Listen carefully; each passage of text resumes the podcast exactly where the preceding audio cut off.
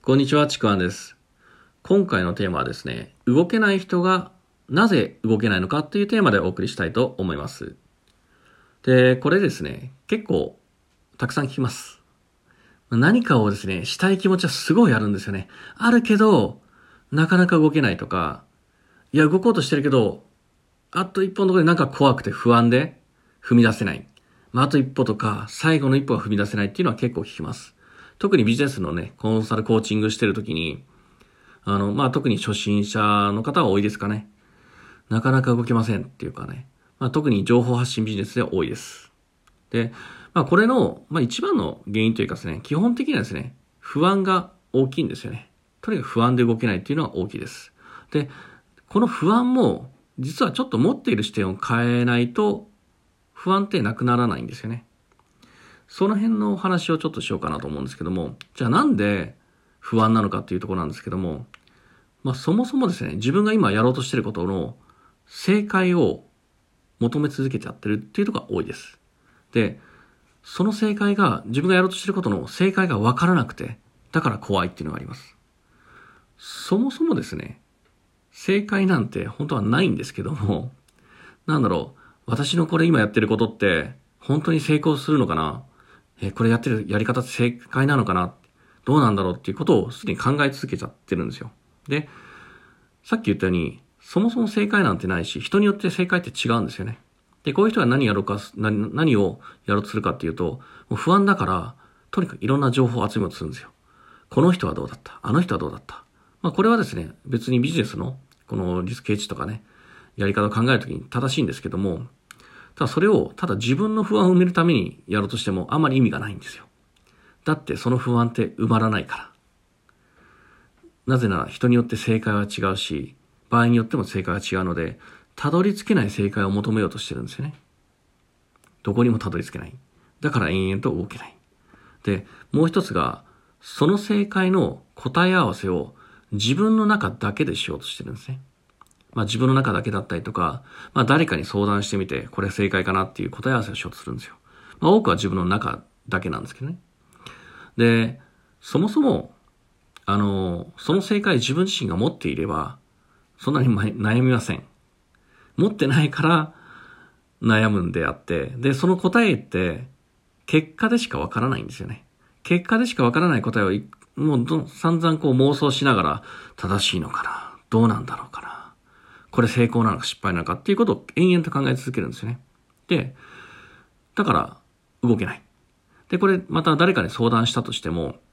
で、相談された人も、その人の経験上ではいろいろ語れるんですよ。あ、これやったらいいんじゃないですか？って言っても。で、そこで答えが得られても、またね、自分の中で正解を求めるとするんですよ。本当に正しいのかなっていう。そうやってもう延々とですね、あのー、たどり着けない正解を求め続けてます。で、常に変わる正解を求め続けるんですね。で、なんでこんな風に正解を求めるかっていうと、あの、目の前のこと、目の前のことにしか意識が向いてないんですよね。で、目の前のことだけに意識が向いてると、もうそのやってることが失敗したらどうしようか。え、これ本当に大丈夫なのかっていうので、あの、すごく、それがもし失敗したら、もう終わりだぐらいな感覚なんですよね。まあ、そもそもですね、そんな失敗しても終わりでもないんですよね。じゃあなんでそれを 終わりって思っちゃうのかっていうと、もう自分自身のゴール設定がちょっとおかしいというか見直した方がいいとは思うんですよ。で、ちゃんとあのゴール設定を持ってる人って、たとえそれが失敗したしたとしても、その失敗は糧になるんですよ。次のための。だってゴールはもっと先にあるから。